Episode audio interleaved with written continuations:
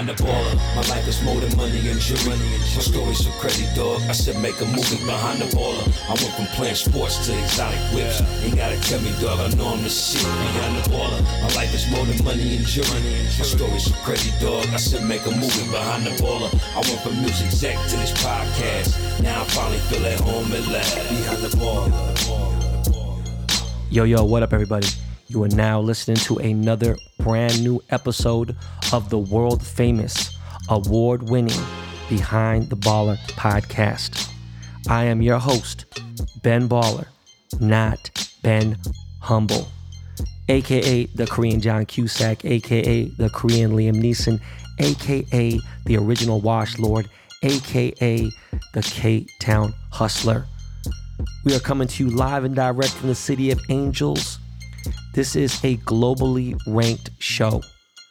That means we are a top show in many countries. Yo, we're popping in Africa, Brazil, the Philippines, Australia. We're even ranked in Russia. And of course, your boy is top 40 in the USA. All right, your boy meaning me. Ladies and gentlemen, this is episode 155. Yo, this is a big one, people.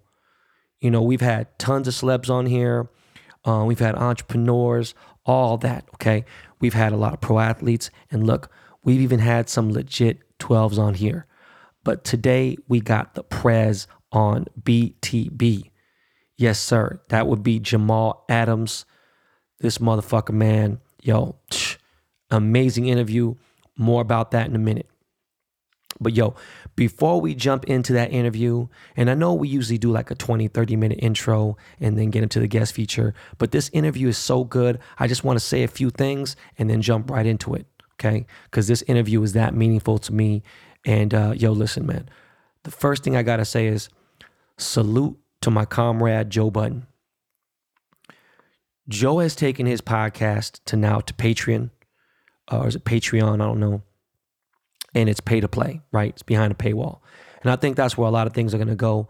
And anything that's really good just ain't going to be free anymore, except fucking air, right?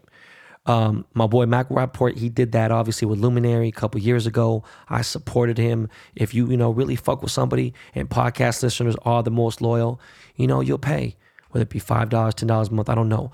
But Joe has also gone fully independent. You know, just when you thought he was getting that big bag at Spotify, and it was a nice little check. You know what I'm saying? That was like a coach bag to him. All right. My dude Joe done upgraded to a Goyard duffel filled with M's. All right. And more importantly, he's now got ownership of his content. All right. And also, Patreon has made him the head of creative there. Okay. So, yo, congrats, Joe, for the culture. Truly, you did it your way. Um, you've been doing this your way. And it ain't like you new to this. You were podcasting years before me. You are probably one of the most articulate, well versed guys I've met in hip hop, right? In the world. And very few people in your career or in rap have had the career at 40, especially after rap. All right. So just again, salute. Congrats to Mal and Rory too. But yo, now, on to other news. As some of you may know, I mentioned it here first, right? Before my social media. I picked up my brand new Ferrari SF90 Stradale finally. That bitch was sitting in customs for a few days at service getting PDI. Now, if you don't know how this works for um, you know, different exotic cars at different ports. Like McLaren is based out in Virginia, Ferrari is based out in Jersey. So what happens is if you just get your car from Italy, you, you know, you spec one out, boom, um, and you don't pay for the fast shipping, meaning you don't air freight it out, uh, it goes on a slow boat. And when it goes on a slow boat, it goes to Jersey. Then from Jersey, it gets inspected, boom. And then it goes into a trailer. From Jersey, it goes all the way to the fucking wherever the fuck you live. And I'm in Cali, so I'm across the entire country. Fuck that. Had that bitch flown in and it went to LAX. That motherfucker spent, you know, a few days at service getting PDI. They had to go through all kinds of shit. It was the first one that Beverly Hills Ferrari had got. Beverly Hills Ferrari owned South Bay for Los Angeles, Ferrari Westlake. Uh, they had Silicon Valley. I don't know, but it was the first one for their group. So um, I had a lot of mixed thoughts going through my head on delivery day. And it was a weird day. I was just really anxious to get this fucking car. And it was like late afternoon. But once I got in that motherfucker and I really drove that bitch, man, yo, this is for sure the fastest car that I've ever driven. Okay. This is the fastest car I ever owned in my life. And you already know I've owned two hypercars. And those two hypercars are pretty much the Thanos of exotics, right? Those are like, that's the, the motherfucking apex of all exotic, uh, whatever you fucking want to call it. Okay. But this SF90 is a fucking Tasmanian devil for real. Okay. It's quick at the pedal, the touch, quick. But more importantly, it has simplified the dashboard. Everything is kind of right there in, in, the front of your screen. It's got heads up display. Ferrari's never done that before. It has the 2022 level technology that no other exotic car has. And it's smoother, meaning the overall ride is smoother than any car of this caliber. Okay. So now I'm actually torn, right? Because you already know I said I'm just gonna fucking sell this bitch. Fuck it, you know what I'm saying? Like I'm good. Fuck, I need another. You know, this is a money move, right? But do I still sell it now? I, like I love this car, right? It's the only black black in California. And uh, I realized anytime I made a rush decision, it was never really that great, right? Even though I'm a quick thinker, like the ball's in my court, fuck am I like rushing for, you know? And bottom line is, somebody has to pay top dollar to get this bitch, right?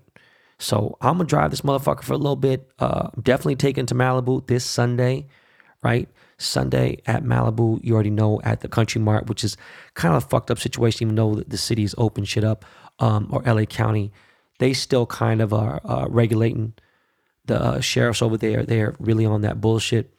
But everyone goes to the Whole Foods parking lot now. I'm gonna bring the SF90 out there because no one's even seen one yet. But uh, yeah, I don't think I'm gonna rush this one. Uh, I did get an offer last night for eight hundred thousand dollars, and to be honest, the car is that dope. Like it wasn't just no like, oh, I'm just gonna get rid of it. And yes, by the way, I did pay for it with Bitcoin. And uh, the funny thing is, after getting so many Ferraris, you know, you finally get a car at MSRP. People don't understand the, the way that works, but um, MSRP on the car was around 600 grand and change, right? But the amount of Bitcoin I came out of my pocket for originally was around 60,000. So not only did I win on that, but you know, it's already got a $200,000 plus premium on top of that. So when I do sell it or I figure it out, I'm probably going to get around 24, 25 Bitcoin uh, in today's market. You know what I'm saying? Unless Bitcoin goes crazy and whatever and ends up being five Bitcoins, who fucking knows? Right. But the car really is awesome right? And no, I'm not going to sell my Senna, but do I need both? Maybe. um, I did trade in my Porsches, and uh, I have no regrets about it. Don't give a fuck. But Grace Jones, aka the Senna, aka Black Bomba, aka K Town Destroyer 8, has to stay. Speaking of cars, I know I was gonna get into this fucking interview. Sorry, I just thought about this right now. Um, I did post some pics on my Range Rover Supercharged autobiography with 6,700 miles. And guys, remember, this is a big body. This ain't the little sport, the cute baby mama joint, you know what I'm saying? The Instagram model girl. No, this is the big boy, the classy joint, okay? I want less than market value for it, right? Like low market. I want, I just don't give a fuck. I'm asking for wholesale. Right? I just want it gone. So if any of you guys are interested, anyone knows someone that wants a 2019 black on black Range Rover. Remember, this is the new body. In 2019, they refreshed it. They changed the lights, changed a couple accents. They changed the entire interior to LED screens and everything. It's got the new key, all that stuff. The big body joint, okay? Fully loaded, rear entertainment, panoramic roof, 22's got all that shit. Look, I will take a hundred twenty thousand. I don't give a fuck, and that is firm. There is no, and I mean no wiggle room. Okay. The last car that had this or the closest to this type of, of mileage and this build sold for 138 grand. Okay. So definitely I'm asking for a cool ass price. There's no negotiation. I paid 170 grand for this bitch. I don't give a fuck. I just need to get it gone. Uh, I got pics ready and whoever buys it, I'll make sure that bitch is detailed and has a full tank of premium gas in it. okay? Because I need to make new space for a for a new sedan. Anyways, now for Jamal, um, I've heard rumors from ex Jet fans, from people inside the industry that you know whatever. I've seen uh, the media try to bash my dude. Seen the Jets try to talk shit, or I'm sorry, not try. They did.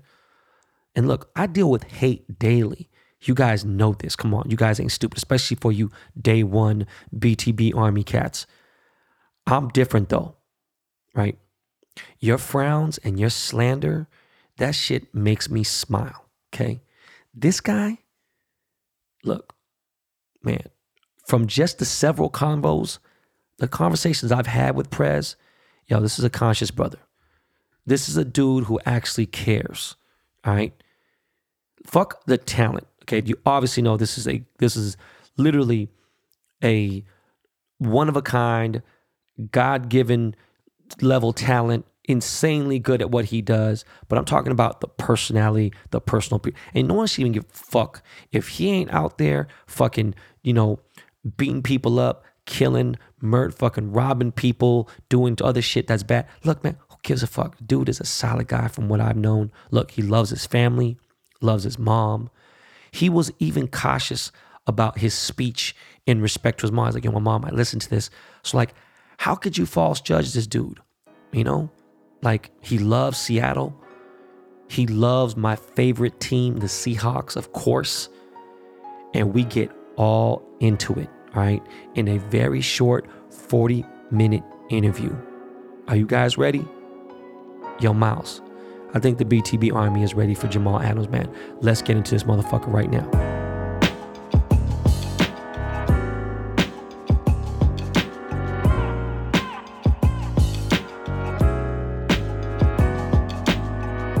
Men across America love Tommy John underwear because they keep everything in place. No more flopping or sticking to yourself.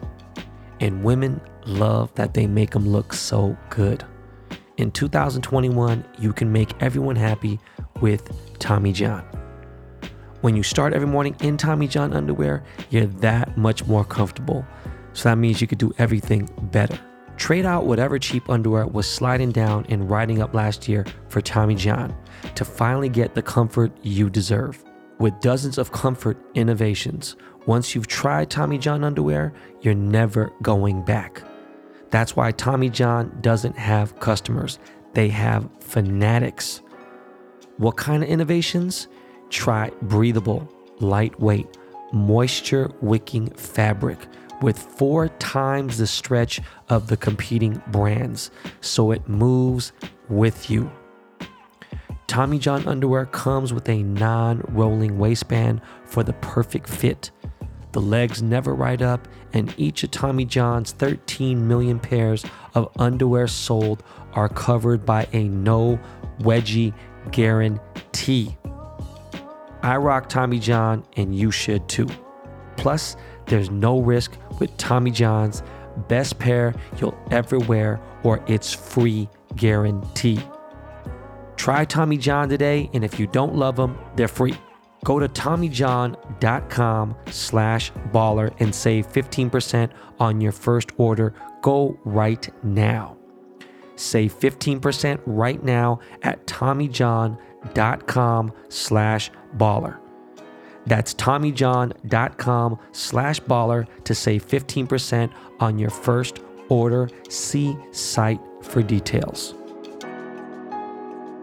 Yo, yo, yo, you are tuned in to the world famous Behind the Baller podcast. Ladies and gentlemen, BTB Army, we got a very special guest today. 12s, are you ready?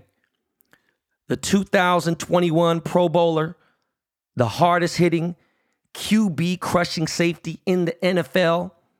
Plays for my beloved Seattle Seahawks, Jamal Adams. Yo, Prez, what's good, baby? Yo, yo, yo, what's good, brother? How you doing, man? I'm chilling, man. I'm chilling, man. I'm just, you know, excited about this interview, fam. No doubt, man. Let's let's get into it. Let's get right the fuck into it. So, my bro, when did you first realize that you were going to be a professional football player? Man, the first first time I really realized, man, that I had the potential Um, what is at a young age, man? I would have to say around eight. I've always had the vision of being one of the greatest to do it or making it to the NFL, but I knew I had potential, man, at a young age, man, and I always just ran with it. There was nothing that was going to stop me. You know what I mean? And I've always had that focus and I've always had that mentality um, to go get it no matter what, no matter what anybody says that, you know, you can't do it, whatever the case may be, man. I always had my mind made up of where I wanted to be, what my goal was. Um, and, you know, I just chased it, man. I, I kept chasing it and here we are, man. It's reality. Hold, hold on. Let me rewind for a second. Did you say eight years old, bro? eight years old, bro. Eight years old, man. My son, one of my sons is eight years old. Eight years old? Eight years old, bro. I really knew because you know in Texas we we no, have, true. It's a lifestyle, yeah. It's a lifestyle. You know what I mean? Football is like a it's a religion, bro. You know what I mean? So anytime I was I had a chance to pick up, you know, the football, man, anywhere, you know, playground, in the street, Pop Warner, whatever the case may be. It was year in, year out, just football, bro, all year long. You know what I mean? It, it was nothing, nothing else was on my mind. Obviously, you know, I played a little basketball, AAU, and I did the traveling circuit, um, you know, with that. And um, I ran track as well, but football was was year round, man. No, I, I mean, you. it was it was all day long. Okay. So, bro, tell me, how did you end up at LSU and were there any other college programs that you were interested in? Well, it's crazy because man, I was not too many people really know. I was a silent commit to Florida, right? And Joker Phillips is my godfather. So at the time, he was the receiver coach. So going into it, man, I was already kind of locked in with Florida. But, you know, LSU, they came in at the end of the picture, man. I've always admired LSU from afar. I always wanted to, you know, play in the SEC um, because I knew what type of defense um, those guys were going to play um, whether that was Alabama, Florida, LSU, those type of teams right there. That's what I knew I needed to be around. I needed to go play with those big dogs and play against the best of the best. So I always knew that I wanted to play in the SEC, and that was, you know, what was going to be hard to, you know, decide, man. If if I did, you know, because I did like Texas at the time, right? But I didn't want to go to the Big Twelve because I was like, I'm an SEC player, man. I'm a defensive guy. So the best of the best comes out of the SEC, in my opinion. So that's where you know uh, it helped me land. Uh, you know, at LSU, man, it wasn't too far from home. Uh, my moms and my pops can get there. My family, um, I can drive home if I needed to, but it was far enough, but it wasn't, you know, too far to get to. If that makes sense. No, yeah. I mean, damn, it, you you silent committed to Florida to the Gators and then you went to LSU, bro, and, and then you they're in the SEC too. You know what I'm saying? So how was that awkward? Was that weird or not? Yeah, it was weird a little bit, man. But um, you know, it, it was more so just that was my first time making a business decision for myself. You know what I mean? And at a young age, making that move and, and telling my godfather and Muschamp at the time, the head coach, um, and, and T Rob, the DB coach, telling those guys who I've built a relationship with. Not only that, they're close with my family, right? So that was tough telling them, man, I got to go a different route. And they understood. Obviously, they were, you know, down a little bit, but they understood. It's business, man. Right, you know, right. you miss out on you miss out on recruits all the time. But I mean, looking back at it today, though, no regrets, right? Man, I don't live with regrets. You know what I mean? I try not to. You know, obviously, you can always go back and be like, you know what? What if I did this? What if I did that? I try to just live with my decisions, man. Yeah, like man. if I, you know what I mean? Like that I think that's more crazy, healthy. Bro. Yeah, it'll drive you crazy, bro. Like if you don't realize like, okay, boom, I made a decision. I got to go forward with it. I got to believe in that decision. I got to have faith in that decision. And you can't look on the negative, the negative side. You know what I mean? You got to look at all the positive. Yeah, there's pros and cons, but you got to look at all the positive, man. And, um, you know, I grew from it. Man, LSU taught me so much on and off the field.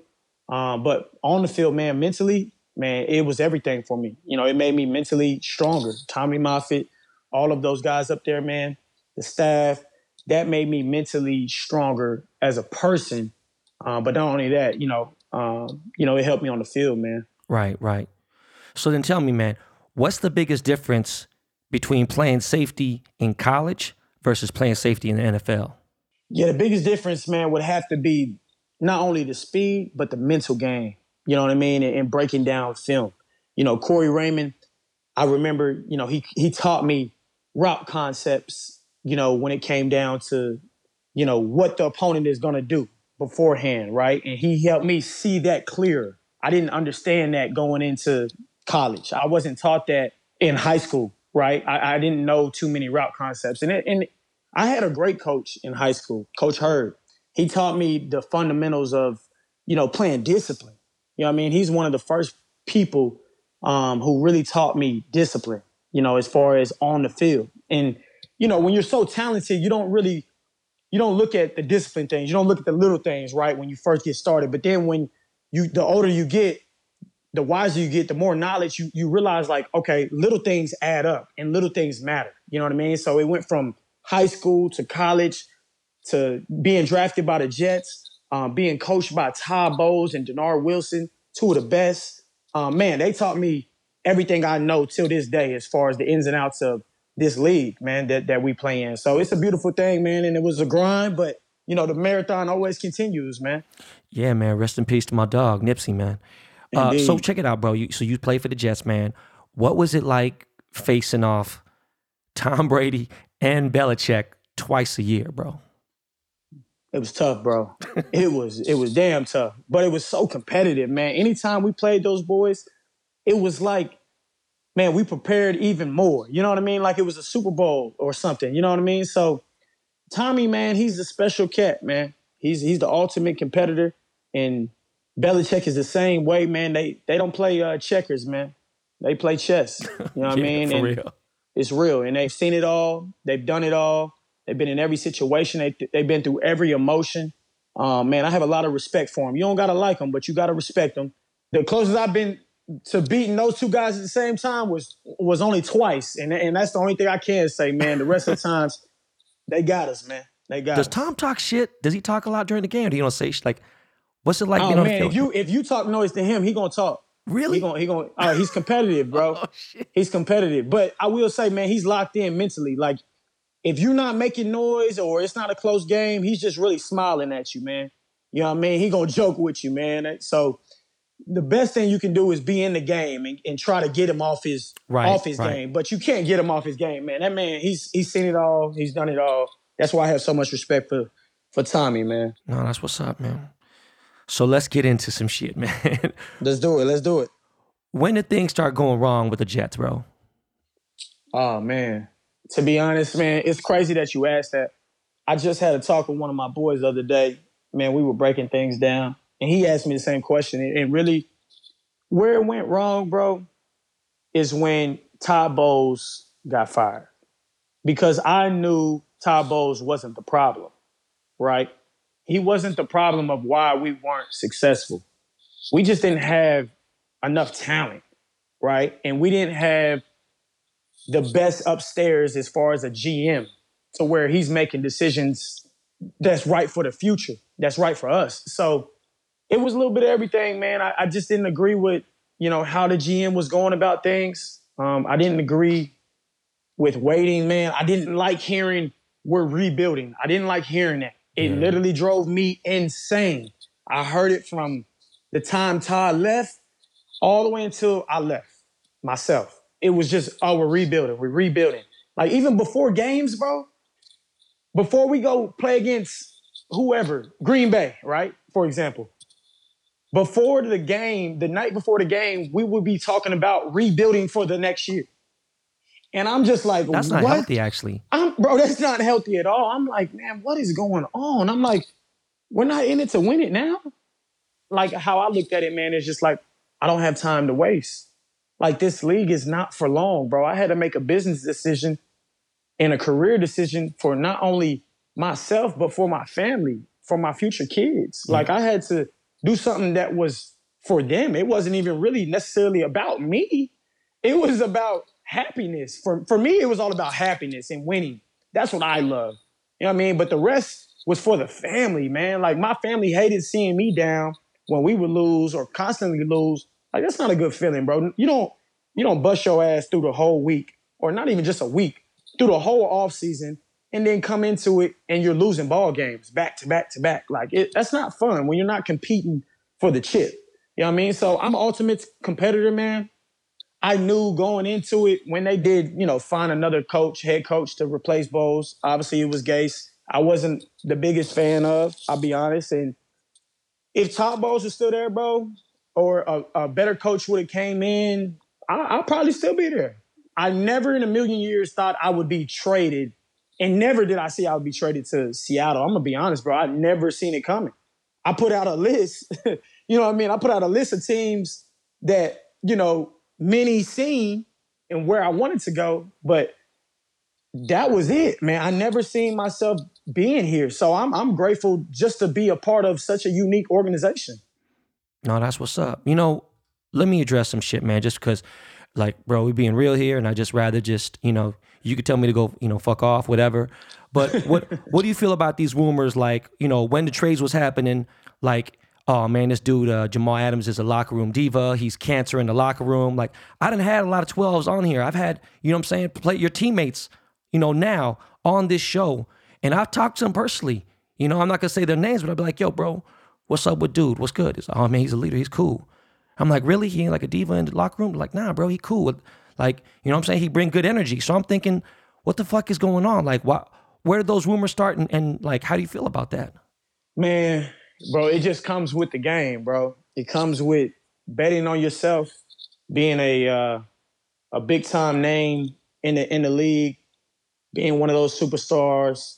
It just comes with it, man. And I had to learn that. It's like people gonna make up anything and everything, man, when you make a decision for yourself that affects them. You know what I mean? If it affects them, they're gonna talk about it. They don't like it. They don't like how you went about it. So it's the whole era of shut up and just play football or shut up and just play basketball, that's over with, man. Yeah, man, fuck, man. Come on, fuck That's that. over with, man. Like, so it's like man, people have to realize that, you know, the decisions we make is the decisions we want to make. One, two is for our family. We're not just making a decision just for ourselves. It's bigger than just us. You know what I mean? So people have to realize that. And man, when you when you hear those rumors, when I heard them, I was just like, man, I don't know where that came from because I'm I'm a cool cat, man. I, I just want to win ball games. I'm you know, I'm full of energy every day. You know, I'm hearing like from people on the inside,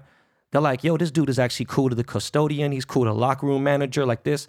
So I'm wondering where, like, you know what I'm saying? It's like, just a, hate, yeah, just It's hating, just- right? They it's just, hating. It's just it's hate, man. And, and again, you know, they go back to, you know, what I'm saying as far as man, when you when you're being talked about and you're being hated on, man, you're doing something right, man. You know what I mean? So like, just continue doing what you're doing. Obviously, people are not gonna like the way you went about it, but at the end of the day, it's not about people you don't know. You got to stay focused on the mission, man. The mission. I got traded. It is what it is. Obviously, I was a fan favorite with the Jets. Man, I stayed out there. I, that's where, you know, all these rumors, you know, that gets me is like, man, I, I used to stay after scrimmages or whatever the case may be, training camp, where it's hot out there. Man, everybody, we don't had three hours of practice. Everybody signs a couple autographs and then goes in. Man, I done stood out there until every kid, every fan is satisfied. I've done it multiple times, bro. I've been caught on camera doing it. And I don't even do it for the camera. It was just the love that I have for the game. And I'll do the same thing here. Because it's up, just bro. it's just who I am, bro. Like because I was once that kid who looked up to NFL players, who wanted to be in their shoes. And I always told myself, I said, man, if I ever get there, I'm not gonna be that asshole athlete. I'm not gonna be it. It's not gonna be me Yeah. because I've been done wrong as a kid where a guy didn't sign my my football. I've been through No, that all shit of those stays with the emotions, kid, man. too, forever. Yeah, it stays with you, bro. They'll You'll hate never you. forget it. Yeah. You'll never forget it. So I always try to show love. But man, when I hear those rumors and stuff like that, I don't get caught up in that because I know who I am as a person and the people that know me and the people that love me and, and support me, they know who I am. So that's all that matters to me, bro. no, that's what's up, bro. So, uh, where were you when you found out you're being traded to Seattle? Man, I was in Dallas, Texas, bro. I was in my crib. Um, the day before, I was, you know what's crazy? I was so stressed because it was Friday. Um, and we had a report that Tuesday. So we're in July. And that Friday, I had took my boys out. My boys, well, my boys took me out because I was so stressed. I'm like, man, we gotta go get some food, bro. I'm stressing.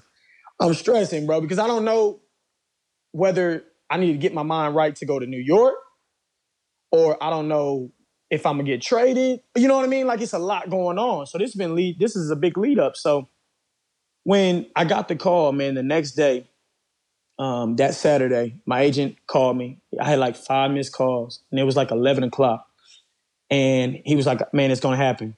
And I'm like, "What? Where am I going?" I'm like, "Where am I going?" Because I thought I was really, to be honest, man, I thought I was going to Houston. There's been a lot of talk that I was going to Houston at the time. And I was like, oh, okay, okay, okay, I'm going to Houston because, you know, obviously I I told people that they caught me on video, you know, with the Dallas thing, like, man, I'm trying, you know, because oh, I'm trying to get home, yeah. right? Because, you know, obviously ain't nothing like playing, playing, no, you know, in front of your, front of your, your hometown. Yeah. You know, moms is there, pops is there, my nieces, my sister, you know, my boys. So, you know, it, of course I'm, I'm gonna try to get home. You know what I mean? Ain't nothing like playing back home, but it didn't happen obviously got traded, bro. And when they when they told when my agent told me, he was like, man, it's not the Cowboys. Uh, Joe Douglas said he does not want to send you to the AFC because he does not want to see you. Respect, respect. So he's gonna send you to the NFC. And, and we were like, okay. I was like, okay, well, who? He was like, man, Seattle. I'm like, what? I'm like, Seattle? Yes. I'm like, yo. I was like, I like, you know, I know nothing about Seattle, but I know about the Legion of Boom. Yeah. I knew I knew all about the history, bro. I was like, bro, that's big time because I'm like, that's defensive football, man. Pete Carroll, like, it was a dream come true, man. I never in a million years, if you asked me last year or two years ago, five years, it doesn't matter. If I could see myself with Seattle, I would have said, man, I, I don't know how that's gonna happen. I never thought I would leave the Jets, to be honest with you. Never thought because I was so focused on trying to change that program around. That was my focus. Damn, that's real shit, man. So it's safe to say you like Pete Carroll. Oh, I love Pete. Pete's cool, man. He's he's like that movie star, man. He's like that that Denzel Washington. You know what I mean? Cool, Word? Okay. cool cat. Yeah, he cool, man. That's my guy, man. You know what's funny is uh, there's a real nice steakhouse in um in Seattle called Daniels. Yeah, and, uh, I've been in Daniels. Yeah, and so I was, you know, this was like, you know, obviously pre-pandemic. This is wow, years ago. Won the chip, and uh, I'm there, and Pete walk in, and bruh, they said it was something like 17 different tables trying to pay for his bill. I'm like, this motherfucker can't even pay for his own meal. Like they love him, you know what I'm saying? Oh, so like, yeah, bro. You know, some funny shit, man. But by the way, you missed. That's what sucks about like last season. You know, like you missed the 12s. Like, bro, there's nothing like it in pro football. Like we were the loudest stadium four years like in a row. We still in the top three. Like that energy. I just can't wait to you experience that. You feel me? Like, um, what was it like playing the NFL season during the pandemic? Man, it was tough. It was tough. Testing every day, uh, mentally just trying to, you know, almost lock yourself into your own bubble while you are away from the facility, right? And I think we did a hell of a job, man. You know, from discipline and, um, you know, obviously uh, just outside the building, not going to restaurants, not just being smart, man. You know, and and if you and if we did have guys go do other things, man, they did a hell of a job, man. Because I I was more so just locked in because I didn't know I don't know too much about Seattle. I, I didn't know where to go. I've been to you know Joey's before. I've been to Daniels.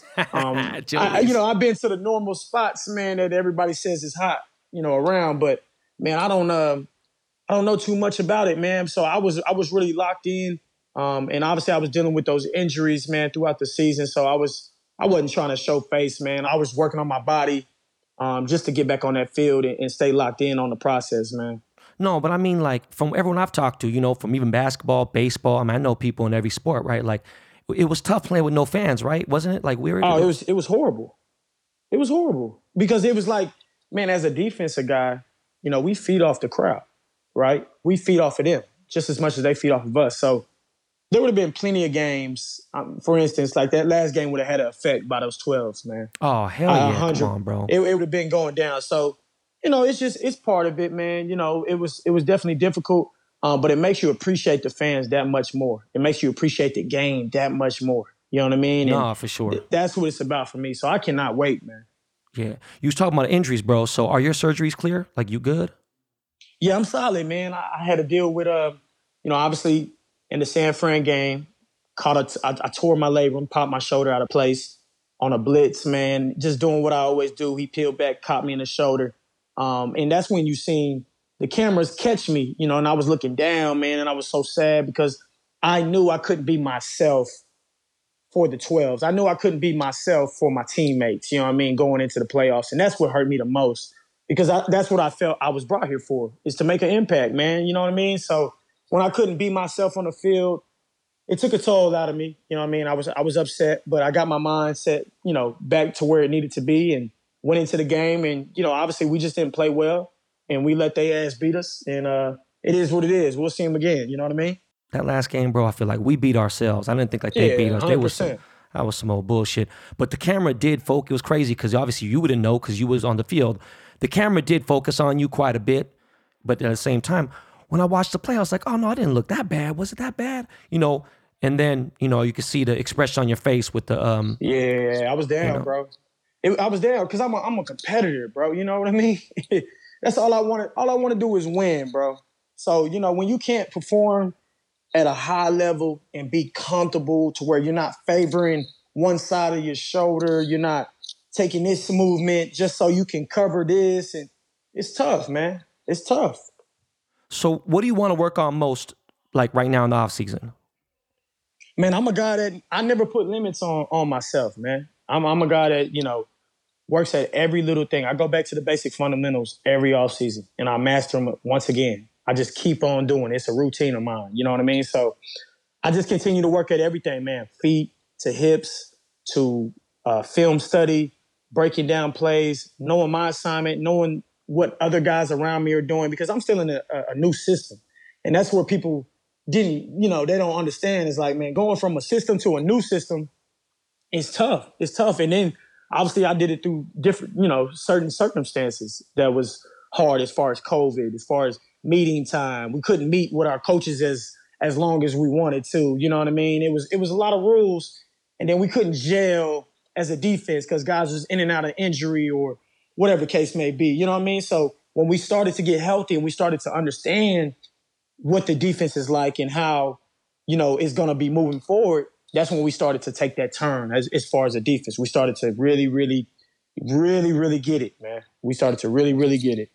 Well, I mean, bro, look, I'm gonna get into another question, but let me ask this first, because what are your thoughts on Ken Norton then? Because I was ready to fight Ken Norton. I was ready to fly up there and fight him. Like, Yeah, it wasn't his fault, man. It wasn't his fault. We just needed we needed our chemistry, bro. When you get new guys in, like myself, and um, you know, we're trying to, you know, create a scheme off the fly or, you know, stick with what we know.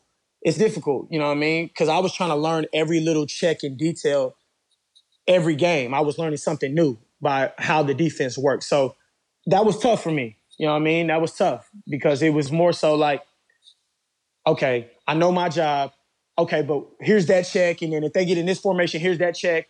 Oh, wait, no, you can't do that check because that was how Gregg Williams had you do that. You gotta you gotta do it. You know what I mean? So right, you, right, right. that was the challenging thing. It was similar but different terminology. Like everybody uses the same type of terminology, but it's just different creative ways to get to it. Does that make sense? Yeah, yeah, I get what you're saying. Because I mean, every team is it's the same, but it's different. I get what you're saying. Correct, correct, correct. But like, um, when all this shit was going down, and and, and you know, Clowney waited to the last goddamn minute, right?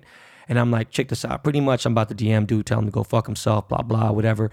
He having teams coming over to fucking Seattle to go meet him. I was like, man, this is some bullshit. So what I was really worried about was plus Quinton Jefferson is a personal friend of mine. So you know, and it wasn't his fault. Like you know, he went to Buffalo, and I was like, bro, like what the fuck? So you know, um, you know, I was a little worried. But then you come in. And now I'm like, look, I'm like, okay, this dude is a hard hitter. Boom, he go do some pass coverage, some rushing. I didn't think you was gonna fucking, you know, be the fucking, you know, this QB sack guru, you know, and, and come in and, and do all that pass rush. I mean, that was a big difference. It made me not think about Jadeveon that much anymore. You know what I'm saying? I was like, all right, well, Right. we cool. So um, with that said, you know, our defense transitioned, it changed. I feel like for the first half, it was kind of like, okay, uh, we're figuring it out. And then you was injured for a little bit. And then all of a sudden, you know, we come back. You're back healthy. Now DJ Reed steps up. Like, tell me about Yes, that. Like, that was big, man. You know what I mean? DJ, DJ's a hell of a player, man.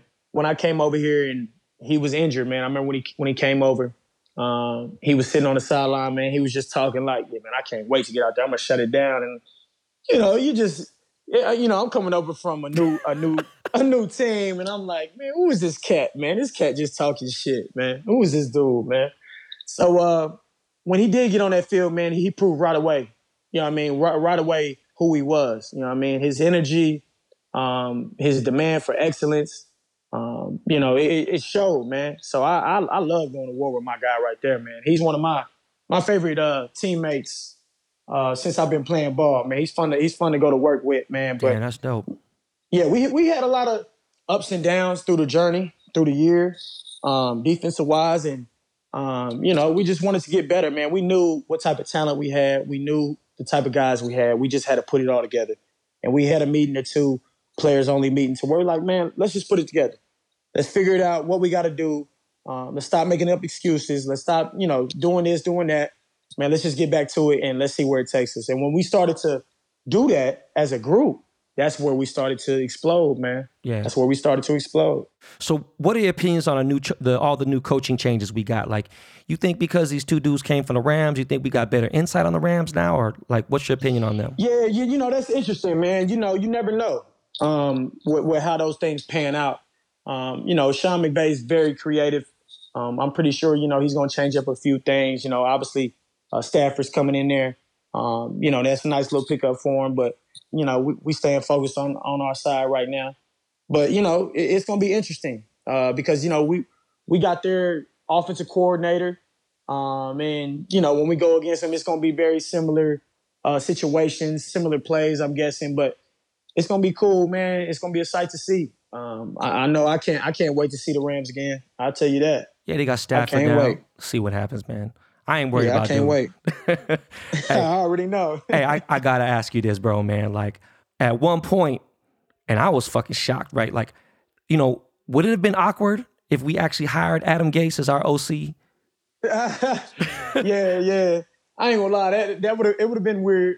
But, you know, again, man, if they would have felt he would have got the job done, you know, so be it. it. You know, that's what they were they were thinking. You know what I mean? Like because Russ Russ obviously wanted a, a chance at the table as far as like picking, help picking the offensive coordinator. So if Russ feels Gase was the answer, man, hey, I'm riding with it. Okay. Whatever, shit. whatever it is, man. You know what I mean? It's bro, it's not about me. You know no, I know. I'm it's, just saying that's a grown man answer, bro. That's all I'm saying. Yeah, yeah, bro. It's it's just not about me. You know what I mean? And, and and for me, it's just winning, bro.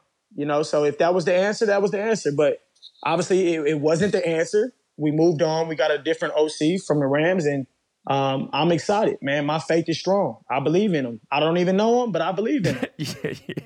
You know, ever since 2013, the infamous game, Richard Sherman, LOB, Crabtree, you know, the rivalry between us and the 49ers has been thick. Like I'm talking, bro. It gets ugly. You feel me? Like I got I got escorted out of the stadium, Levi's Stadium, the season before the pandemic, 2019 season. I got escorted out of Levi's Stadium. We took away their perfect undefeated record. You know, we was out there, boom. I don't ever miss any 49er games. It's boom. Like, you know, but I feel like, and I'm sure the guys in the locker room told you that, you know, that's that's our rival. But I feel like that Ram shit is starting to come and become a bigger rival now. You feel me against us? Oh yeah. Oh yeah. It's real who's the biggest shit talker in the league? Because I see me, me and Jalen Ramsey then got into it so many times. Just, I'm wondering like who is. Oh man, that's tough, bro. Uh, man, it's a couple people, man, that that talk. You know what I mean? Uh, Jalen Ramsey's up there for sure. Um, you know, I'll put myself up there. You know, I'll talk my talk when oh, I need to. Qu- okay. Quandre Diggs, Quandre, Quandre Diggs is gonna talk his. Nino. DJ Reed. Man, we got some guys, man, on the defense alone, man, that's gonna really, really talk theirs. Right, um, right. You know, it, it's some good ones around the league, man. It's fun, man. That's what makes the game special. Nah, for sure. You know, it's crazy because me and Jalen went, we went jaw jacket. Bro was going back and forth, DMs, like, what's up, fool? What's okay, what's up? And I'm like, you going to Cabo now too, fool? What's up? Like, I seen uh, you posted a picture yesterday, and Jalen Ramsey commented like with uh, you know the fire emoji. I'm like, hold on, wait a minute, are y'all cool? Yeah, no, that's my guy. Oh, oh that's my dog. Shit, I didn't know that. Okay. Yeah, no, no, no. That's my dog. That's my dog, man. Uh, we have a lot of respect for each other, bro. You know what I mean? And uh, you know, I just love the way he plays the game. I love the way he approaches it. You know, I'll never, I'll never knock him because he's. It's, it's between him and Tre'Davious White as my two favorite corners in the league, man. Uh, there's there's some other ones out there, but man, those two those two guys for sure, man. Are, are my I just think that's cool. favorite. You know, that we could be in the same conference. You know what I'm saying? Same Uh, league. yeah, it's and- respect, bro. It's Yeah. just it's just respect, man. You know, it ain't too many guys that really in the league really show love to other people, man, because they want it for just themselves, man. There's other there's other ball players out there, man, that make plays that's great in their own way. Um, and you just have to respect greatness, man. That's what I'm about. Yeah, that's what's up, man. So, what are your goals for the next few seasons with the Seahawks? Like, you plan on staying here with us? Super Like, Bowl, bro. Super Bowl. man, ain't nothing else in my mind, bro, but a Super Bowl, man. I can't wait. but tell me, let's say next season, the se- upcoming season, we go to the Super Bowl, we win. Are you gonna stay with us, bro? Or you, leave- what's up, man? Come on, man. Hey, hey, hey. I want to be here. I'm here to stay. But you know how that go, man. That's never my decision for right now. Uh, but I'm excited, man. I'm, I'm hopefully, man, we get it going. Uh, we get, you know, uh, talks if that needs to happen, uh, whatever the case may be. But man, for me, bro, I'm just, I'm really relaxing. I'm reflecting a lot um, on the season, the past year, for what we had to deal with around the world with this COVID, man. Um, you know, losing people left and right. Uh, man, I just been reflecting, bro. I, I know my time is gonna come, and when it com- when it comes, it's the perfect time, and That's God's timing, man. So I'm not really stressing over it, man. I'm just I'm just sitting back, man, waiting on the opportunity. Um, and wh- whenever whenever that presents itself, I'm gonna be ready, man. I mean, even though I sold my crib in Seattle, I will say when I'm out there, it's a lot more calming and I can focus on things more. Whereas when I'm in New York or LA, it's tough for me. You know what I'm saying? Like I got a lot of distractions. Oh yeah. Oh, most definitely, bro. That's something that you know I do love about Seattle is that it's not too many distractions. You can go find distractions anywhere, but it's not too many distractions here. You know what I mean, man? yeah, I no, trust me. I stay up here and chill, man, and, and just learn ball, man, and get better at my craft. Right, right. No, I'm, what I'm trying to say real quick is like when you're in LA, you can mind your own fucking business and you just going distraction go find you. You feel me? Like it's just, anyways, man. Um, so speaking of the Super Bowl, this weekend's the big game, man.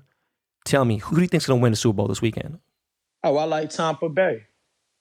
I like Tampa Bay, man. They they got the better squad. Then they got Tom Brady, man. It's tough, bro. You can't bet against Tommy, man. Tom, bro, I watched something the other day, man. Tommy versus uh, the Atlanta Falcons, bro. They was down like 24 points, man.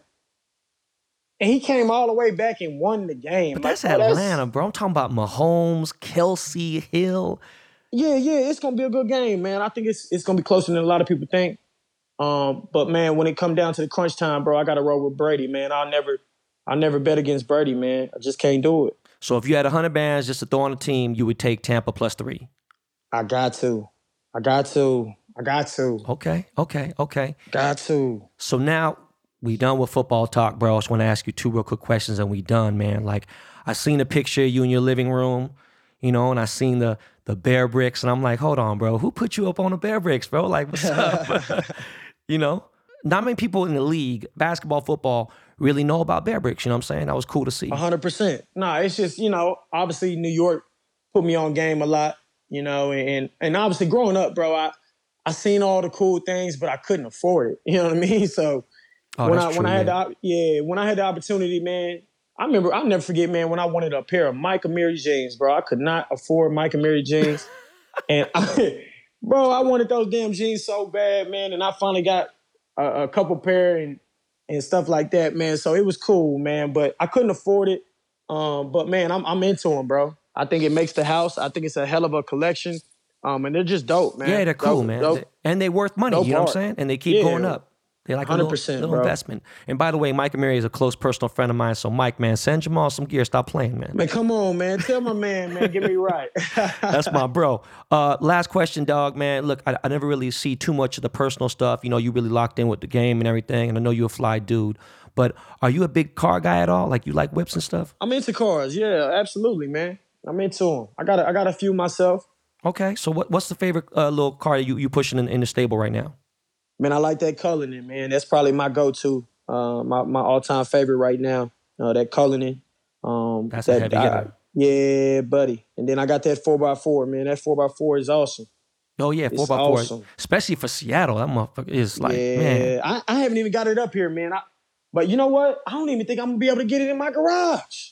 Oh no, hell no. Come on, bro. It's like 10 feet tall, man. Yeah, bro. I gotta, I gotta.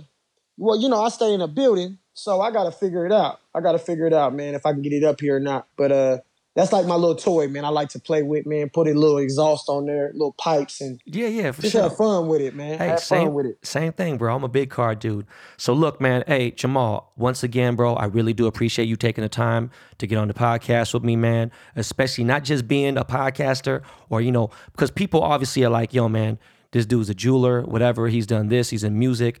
Like this is something I love to do, but more importantly, you mean so much more to the show now because I'm a diehard Seahawk fan. You know, Appreciate that, bro. so Appreciate that. I'll be rooting for you. By the way, man, uh, just because you was a little bit late today, dog, you owe me some field passes, bro. bro. That's that's. I say no more, bro. I got you, bro. Because hey, I had to handle, man. You know, listen. Let me. I had to handle some shoulder rehab and some finger rehab.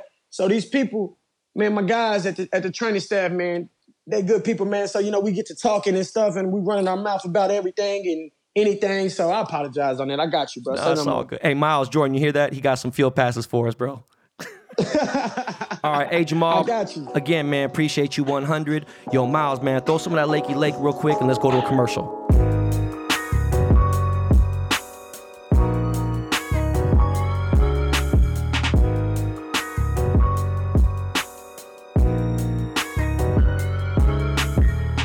If people want NBA picks, the Dust Brothers are the best. They're the ones who help me with my handicaps.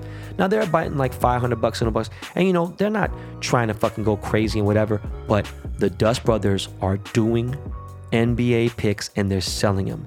$75 for a single game. That's fucking cheap. All right, and $150 for parlay picks. All right, yes, the Dust Brothers, producers of this show. Okay. Their Venmo is at DB Podcasts, plural, and you can follow them at DB Podcast on Instagram. You can DM there, whatever, hit them up. They are fucking crushing that motherfucking shit. Ever since they started, they are killing it. Yo, man, I hope you guys love that interview. Uh, is one of my favorites. It, it, it might be my favorite, period, in BTB history, right? Uh, I really think that Jamal got a bad rap during that trade, and uh, I think that bad image is dying down because dude is solid, man. It's just like, I, I, like I really did ask people in the locker. I'm, I'm nosy, motherfucker. You know what I mean? He's a good dude. All right, yo, Jamal, uh, you are more than welcome to come back on BTB when the season starts. How about you come back any fucking time you want to? All right, appreciate you, bro. Yo, now this part of the show is brought to you by mybookie.ag. All right.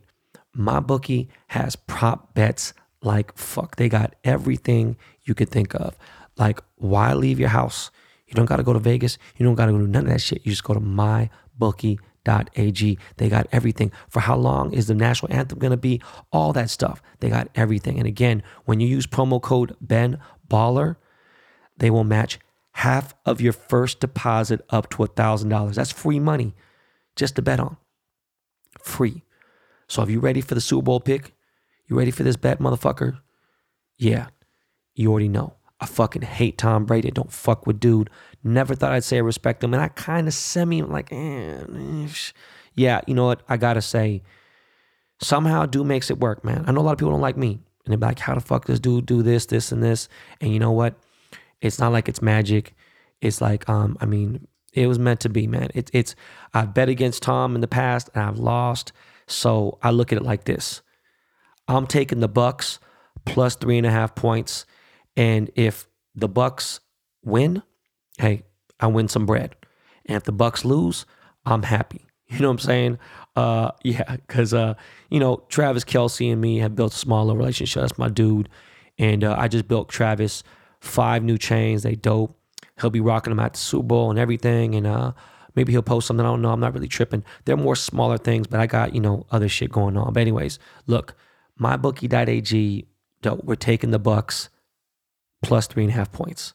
Now, speaking of the Super Bowl, if you are having a Super Bowl party, please be safe. Make sure it's people you've been quarantining with, you know, have motherfuckers wear masks. Stay the fuck away from somebody who's at, you know, eating the chips and salsa and shit, got his mouth open, spitting and shit and yelling. That's when the shit gets spread. Okay. Whether you want to still fucking think that this shit is a joke or not, yo, Andrew Yang, Yang Gang, just got COVID, all right? And it's just like, yo, I hope he's all right. It looks like it's, you know, people are able to control it better. You know, if you're a fat motherfucker, if you have existing conditions, then you really should be careful. But just be careful when you out there eating all them chicken wings and all that shit and the snacks and the fucking beer. And I don't know, just don't let your guard down. Don't be dumb. Okay? Speaking of dumb, man, I was just thinking about that stupid ass quartzite Karen bitch, and I was like, you know what? I'm not even gonna talk about that stupid ass girl. Like, that's just fucking dumb. But speaking of dumb, some stupid fucking idiot robbed the Roscoe's Chicken and Waffles in Pasadena. For those of you who don't know, the one in Pasadena has been there for a long motherfucking time.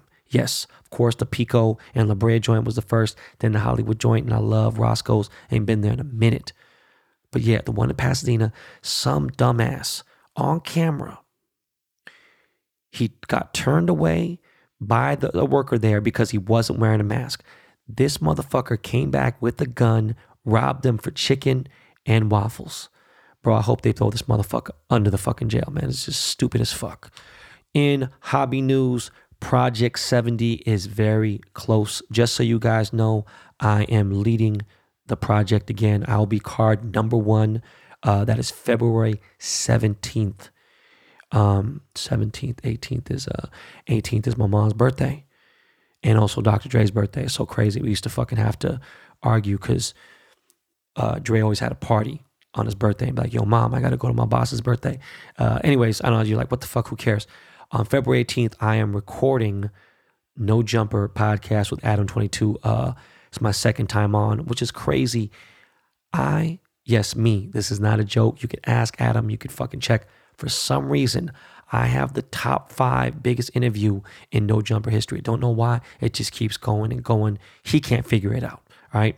Going back to the hobby, my final autograph drop of fucking Project 2020 is Friday, tomorrow. All right, guys. Tomorrow, the final. That is it. Card number 20, Sandy Koufax, my favorite Jewish baseball player. Sandy Koufax, that card, you already know it's a horizontal card, right? I only did two horizontal cards. That is dropping tomorrow at bbdtc.com. Autographs went fast last time because the prices are right, right? And by the way, Project 2020 is starting to come around, starting to make some money. All you haters out there talking that shit. So look, there are 32 cards because he wore number 32, price really low. I made two of the cards very special, and I got a one of three gold edition Ben Baller auto. Don't forget, tomorrow, 10 a.m., Sandy Koufax, Project 2020, Ben Baller cards drop. Now, I was uh, I've watched a couple, you know, a little bit of TV. I've been watching obviously the Lakers playing everything. Watch my boy LaMelo ball ball like a motherfucker. This dude is wow. I mean, even though last night they lost, this dude is just man, he's a special. Um, so you know, I get to watch Netflix just because you know I take a shower, I have some shit on, whatever. just want things in the background, noise, whatever. And I see this picture of this Mexican dude and shaved hair, just looks like a typical LA cat, you know. And um, the movie documentary is called Long Shot.